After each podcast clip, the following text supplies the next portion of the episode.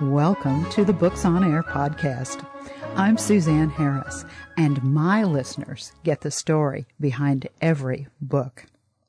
Now, I have to tell you that I'm welcoming an individual that I have become so friendly with because we've been just chatting before we came on to talk to you. Joining me today is Claire Goff. She is delightful and she is here to talk about her novel, Truth Be Told the sweetest of lies or the bitter truth? Which one would you choose? Claire, what a pleasure. Thank you so much for joining me on Books on Air today. Oh, thank you, Suzanne. I feel privileged and honoured to be here today. I'm very excited. Well, you and I have just been, I mean, we've discovered so many things we have in common, and I've just discovered so many interesting things about you. And I'm always curious writers become writers for lots of different reasons. Now, your story about becoming a writer is very interesting. Will you share that story about how you started writing with our listeners?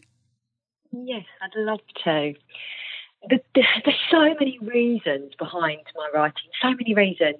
And like every writer, it sounds so cliched, but it's true. We read. We read from the day we can, the moment we can learn a word, we read. And my junior school, I run out of books to read. so that's how much I love reading. And it was that my, the turning point came where I had more than a love for writing. It was a need. It was a necessity to get the story out there. Um, being a single mum, coming up against this tribulation, the the trials that we were sent on. You know, we was constantly trapped either in the benefit trap or the income related poverty trap and then there was the lack of emotion with the father. So the, the yeah, my writing is very close to my heart because I think single mums, single parents have had a stigma and it's been going on for far too long. And it's, it's not fair. You know, I didn't choose to be a single mum in the sense before I had my son, I was, you know, I thought me and his dad would have lived happily ever after. However, cocaine came involved, drugs came involved, and that wasn't the case. Therefore, I stood up with his father and decided to go it alone. Then struggling with work in, in recruitment. That's where I'm pretty much from. And, you know, you're 12, 13 hours a day, very demanding role with my son. I never felt I could find that right balance, to be honest with you, Suzanne. It was really, really tough. So it was a matter of looking at other careers. So, well, 10 years ago, I decided, to, well, 11 years ago, I decided to go back to college and get myself an education. Because we all know, surely that's got to improve our, our life, our finances, and show my son, you know, a good way in life, get an education. So off I would go, enrol at college. Going to college was tough. It was tough because the benefit system here in England wouldn't pay me. So I lost my money. I lost my car. We was walking. I was walking everywhere. I walked probably six miles a day to and fro college, but it was all in hope of bettering our future, of learning, of understanding, you know, this existence, this purpose. Why are we here? What is the purpose? So off we go, off to, off to college and get to college, go to uni. I suffered a lot of um, discrimination at uni, being a single mum, being a mature student, and the way I speak, because I don't speak with a plum in one's mouth. And I just, you know, I can if I really try, but I don't want to be false, Suzanne. I feel false just saying it. However, no, uh, this is my voice. I'm proud of my voice, and I shouldn't suffer discrimination because of my voice. However, I did.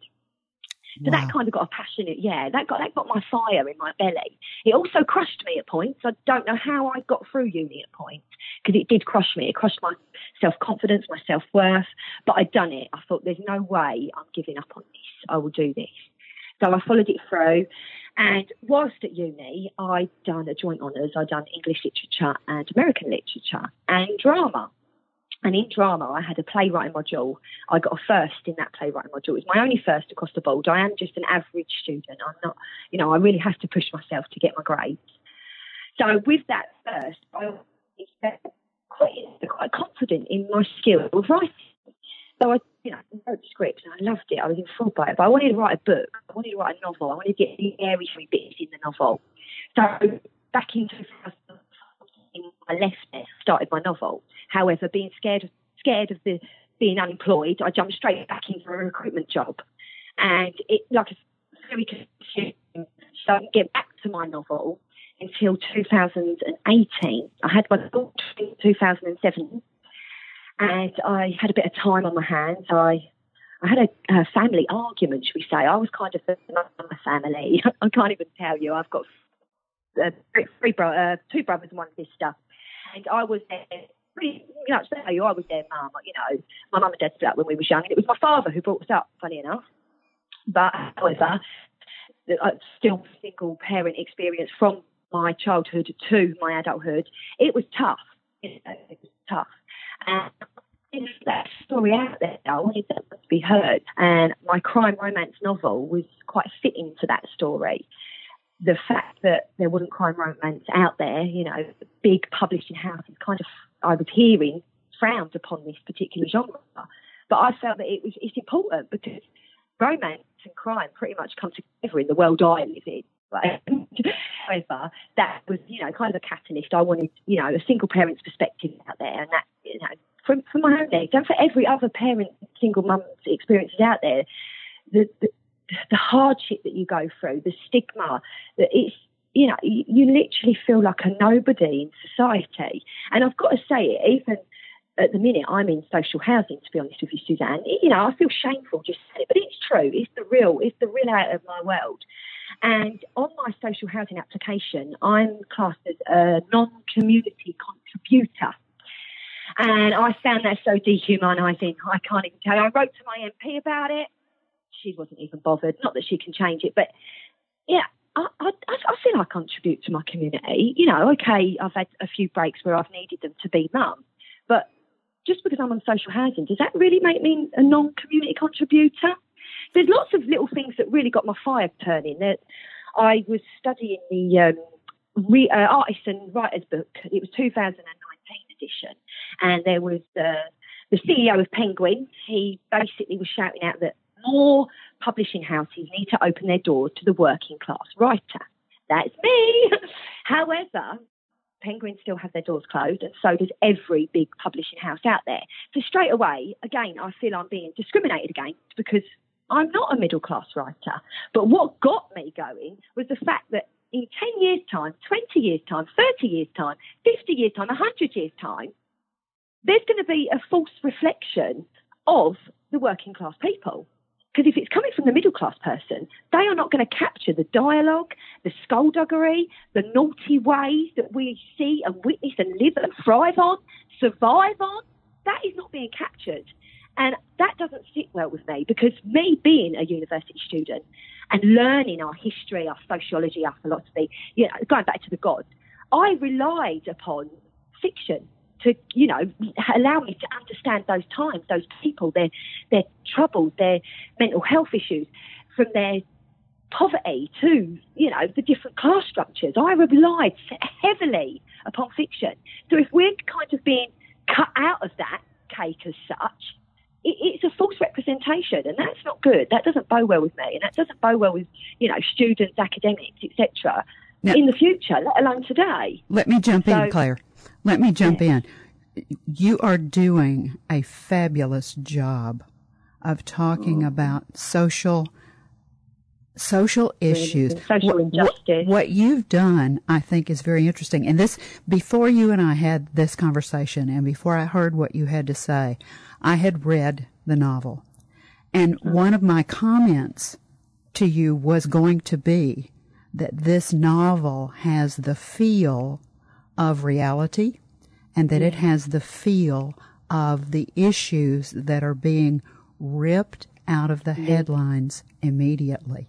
And I think the the things that you have just said and the story that you have just told about how this book really came into being and why and how you feel about all of this, I think is so important. And our listeners can hear the passion in your voice for the, the social issues. They can hear the passion in your voice for your own position. They can hear the passion in your voice for representation of the working class and mm-hmm. single parent. So, uh, could you hear me clapping? I mean, in in the background, oh. I was mentally oh, clapping you. You. as you were bless talking. It touches my heart. It does touch my heart that you think that. And, uh, you know, it's scary putting yourself out there, Suzanne, especially in this situation. You feel, you know, I feel ashamed. But then on another hand, I feel I've got to change this. So I can't have my daughter growing up and being crushed because the society don't think she's good enough because she's ended up a single mum. I can't have it. She needs to have the opportunity. And if I've got to put my own shame and my own embarrassment out there, then I will do it. I don't think that you should be ashamed nor embarrassed. I think it's yeah. very brave and courageous of you to do this. And you're right. It's very difficult. I think sometimes people who listen to podcasts like this or who listen to authors talk about their work don't understand how personal every author's work is to them mm-hmm. and how frightening it is to just, you take a deep breath and you go, okay, somebody read my work. You and I were talking earlier. I've written myself. I've gotten those rejection letters. I know how it feels. Uh, it feels bad. And it takes so much bravery and so much courage to continue to put yourself out there because you think your message is so important. I have a question. Yes. The, the cover of the book caught my attention immediately. It's a blue rose. Is there a significance to that blue rose on the cover? Yes, there certainly is. It's very symbolic to the novel. Um, there's basically parts of the novel one of the characters um, the blue rose in her represents her dead father. However, there was a, a, a trauma that she went through. Um, she ends up cutting the blue rose bush down and stabbing her perpetrator with her cutters. So yeah, it's very symbolic to the novel. Wow. Let's give uh, let's give our listeners just a little teasing overview of what the book is really about because you have a female single mom character and her daughter. And as you start off the book, the daughter is in labor. Let's tell them just a little bit about what the story's about. Yes, yeah, so the opening is really Kate, who's got, she herself fell pregnant at 16 and her mother did as well. So it's kind of, you know, this is expected. Her daughter was going to fall pregnant at 16. However, her daughter was 13 and it was a bit of a shock. Her daughter, at, the, at this present time, reader wouldn't be aware where how the daughter's become well, obviously aware of how the daughter's become pregnant, but doesn't know who the father is. Um, Kate, her mother, is not even sure whether this was a you know this baby is a product of rape. But it, earlier on, your, the reader is constantly questioning was was Sadie raped Kate's daughter. So for Kate, she then has this problem. Was my daughter raped? It's, you know, she needs to find out. She doesn't want to harp on too much because she doesn't want to obviously upset her daughter, and she's in the middle of giving birth. The the whole story really focuses on a single mum's perspective of her of society and her world. Most crime fiction novels focus on the detective's perspective, the, the detective's perspective. However, this really does focus, come from the girl next door's perspective just not the gangster's perspective, not the detective perspective. It's really an engaging engaging read, I'd say, because it just feels so naturally spoken. The, the, you know, the narrator is definitely engaging with the reader, and will pull them into the novel to get to understand where this novel's going. It's pretty much focuses on the trials and the tribulations of a single mum and what she comes up against, whether it's love, the lack of love, Kate Kate is so lonely. Kate has she's she's created a web of lies around her life and her world. Her daughter, she's told her father's dead. However, he's also the next door neighbour, and nobody knows this. This comes out later on in the novel. But this next door neighbour is also the biggest drug dealer in the Medway town. So if she tries to, you know, run away from that because she doesn't want that world, but uh, things happen in the novel that affairs, naughty behaviour, cocaine sessions, and you know it takes her on another journey into a, a, a life of crime. And she's at the heart of a decision where she she wants revenge. She wants revenge for her daughter's attack. She later on finds out in the novel that her daughter was raped, and she wants revenge. And she will go to the ends of the earth. But the problem is, it's so connected with the man that she loves her daughter's biological father, that she, she's going against her own love for revenge. I can't really say too much because I don't want to give the plot away. But oh, don't no, no, no, no. A few subplots going in there, going on in there. All the questions are answered at the end. It's very, very sexual, should we say? Kate is a sexually frustrated single mum, so she's not had sex for a good few years. So she she focuses a lot on that sexual connection with her lover. She speaks about her lonely orgasms that she has. You know, day in day out, she's fed up with these lonely orgasms, but she doesn't also want to be a slut and go out and just get anybody. She wants that that passion, that princess fairy story. And the question throughout the novel is is this really a princess fairy story or is this just a yeah is this inbred in us from a, such a young age the princess tale the the prince comes along and saves us? It, to be quite frank i think it's bullshit if you don't mind saying that and i think most of us poor women have been fed this dream this you know tale actually no we need to find something else in our life that gives us passion other than a man, other than a man, because no offence to all the men out there, but unfortunately my experience hasn't been great, and he's not the you know the knight in shining armour, the Prince Charming, not quite there yet. So. Yeah, for me, it, yeah, it's, it's a very, you know, there's a lot of humour going on in the novel with the sense of the lonely orgasms and, you know, Kate trying to find this, per, you know, the love of her life. But really, is she ever going to find him? And is is he really the love of her life? Is she chasing a false dream? But she, you know, also she's also on a, a, a, a road for revenge of her daughter's perpetrator.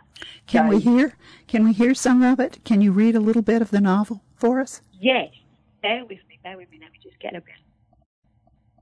Will and I ate our breakfast on the terrace, which was very setting for the scene. It was like I'd completely deserted my own downtrodden and somewhat tiresome world, and miraculously ended up in the world of my very own fantasy. It's like ecstasy. Well, not that I have ever taken ecstasy, but I imagine it gives you this fantasism feeling that I have been experiencing of late. I had no clean clothes with me, so I was lolling about stark naked. But this was fine, as we had no onlookers. I felt liberated, and I didn't want my time to end here with William White. William even disclosed some of his scandalous business arrangements to me in our heart to heart last night. I think the Remy Martin certainly encouraged Will's honesty. For me, the Remy helped me comprehend some of Will's wicked confessions. I could not switch off of some of the shocking shit that he revealed. The one that tormented me the most was his involvement in brothels. I had trouble accepting his drug dealing ways, but earning a profit out of sexual exploitation of vulnerable women made me angry. William tried his utmost to reassure me that he was not making anyone do anything they didn't want to do. And he did try and reinforce that his brothel business was really just a way to, to protect the women that chose to live that life. His words were, Kate, you've been lucky, my darling, in the sense that you've never been exposed to such a world. But, babe, you wouldn't believe how many have. And they earn a good living, live a good life for a few hours a week work. Some of these women have been stuck in factories for 70 hours a week and could still barely exist. Some are students paying their way to a better life. Some are single parents trying to make ends meet. I say make it fucking legal and it would be safer. But Kate, I'm no one of real power. So instead, I look at it that these unfortunate souls and me, I'm giving them a safer working environment. And believe me, Kate, baby, that is rare in this world of ours. My point is, girl, don't frown upon me. I promise you it's choice. It's individual preference. No one is forced. Take a leaf out of Amsterdam, eh? Kate, it really is only a man-made law. And sometimes they, those man-made laws, actually push the vulnerable further into poverty and despair. Albeit criminal activity, drugs, rape, murder. Who fucking knows, right? But again, that won't happen to any of my girls. Because we operate good, Kate, and not bad. I just listened. What could I say? Although William was able to diminish my annoyed mood with his hardness, this was only short held. I couldn't help but question my own moral standing. William was my fantasy, my guilty pleasure, my daughter's undisclosed father, and was this enough for me to forgive his faulty behaviour? Well, I'm sure after our conversation, our listeners are saying, where can we find the book? it, it is on Amazon. So let me give you the way to find it on Amazon. When you go to the Amazon website, if you've never done this before, there's a big sort of a, a light gray search box if you're looking for anything, that's the place to type it in. So, since you're looking for Claire's book, type in Truth Be Told. The sweetest of lies or the bitter truth? Question mark. Which one would you choose? By Claire, C L A I R E, Goff, G O F F. Now, when you click on that, the book will come up and you'll see the beautiful blue rose cover. And in the upper right hand corner, I have to confess, when I first started looking at books on Amazon, I didn't understand what those, the two words that are in the upper right hand corner of the representation of the cover meant. It says look inside. And I thought, what? So if you'll just click on those two words, the book electronically opens and you can read an excerpt of the book right there. If you want to buy it from Amazon, you can buy it right there on that page. But Claire, you and I both know that there are some folks out there who want to buy books from other places. So where else could they find a copy of Truth Be Told? It's available on Apple, Kobo, and Barnes and Noble. Now, you're also on Instagram. If our listeners go find you on Instagram, what will they find? If they look for Claire Goff author. And they need to remember that Claire is spelled C L A I R E and Goff is G O F F. Yeah. Now, you have a real ambition that you are working toward, that you are so passionate about. Tell me a little bit about the idea that you have for forming a children's charity is a big passion of mine. And again, this was my own experience as a single mum. My son loved football, absolutely, but it was a cost. And it was a cost. And when you're living on a small budget each week and the football boots are costing, you know, pretty much half that budget, the pressure you know, I couldn't fulfil my. If I managed it somehow, it would have been family members that would have intervened, or I would have just gone without that week. Because there's family that are barely taking home twenty thousand pounds a year between the two. That is just impossible, and for them not to be able to, you know, include their children in certain, you know, in certain social organisations, hobbies, it makes me feel sick. It really does. And I one day hope I, I will do this. No matter how I get there, I will do this.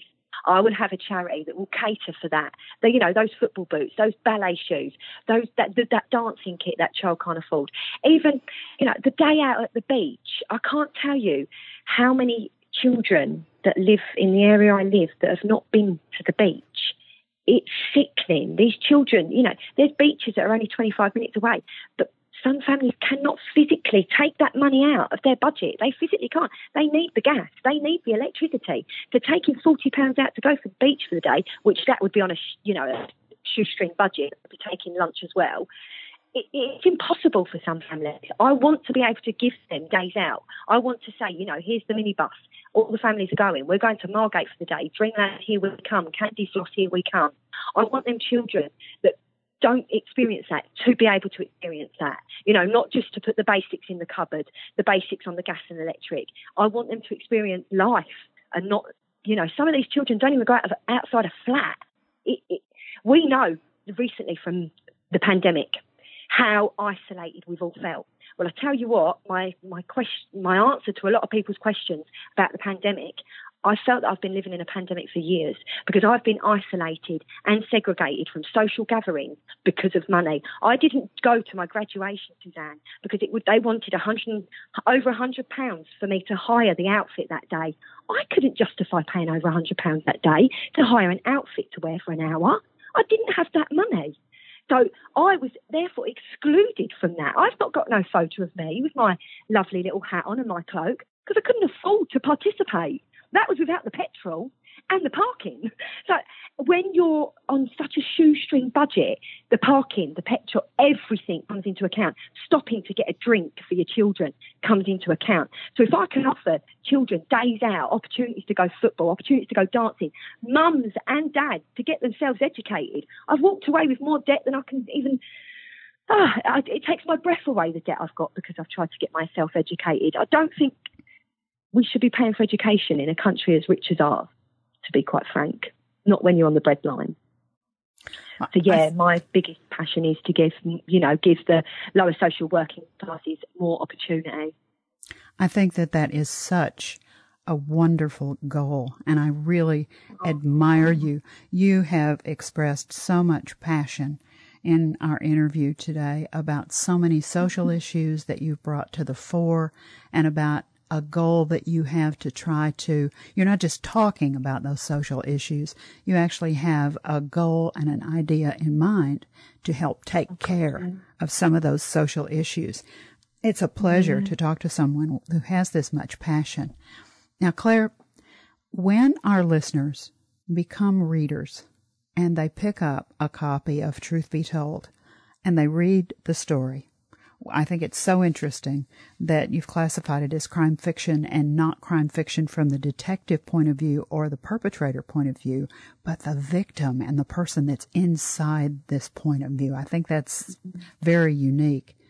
When our yeah, I wanted to make it as as normal as possible, rather than you know, I wanted it relatable to the everyday person. What do you want them to take away from the book? Do you want them to just feel like they've read a really good, interesting story? Or is there something more tangible, more um, socially relevant that you them, want them to take? Yeah, definitely. I want an awakening to happen. I want this big, overwhelming awakening of saying no more. Us lower social working classes are going to stand up for what we deserve and what's right. Equality at its best, Suzanne, I think, to be honest.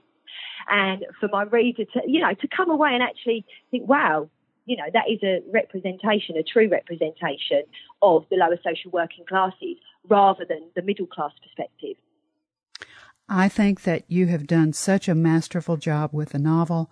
I think it's been so brave of you to share this social issue and to talk about your story. It's just been eye opening to talk with you today. It's been an interesting conversation from the point of view of the crime victim instead of the detective or the perpetrator. I really think that you're doing some interesting things, Claire. Keep up the good work, and thank you so much for being my guest today on Books on Air. Oh, no, thank you, Susanna. It's been an absolute pleasure and honor. Now, remember, you can find a copy of Claire's book on Amazon, and the title again is Truth Be Told The Sweetest of Lies or The Bitter Truth. Which one would you choose? By Claire C L A I R E, Goff, G O F F. You've been listening to the Books on Air podcast brought to you on webtalkradio.net. You can also hear this podcast on Spotify, iHeartRadio, Stitcher, and Apple Podcasts.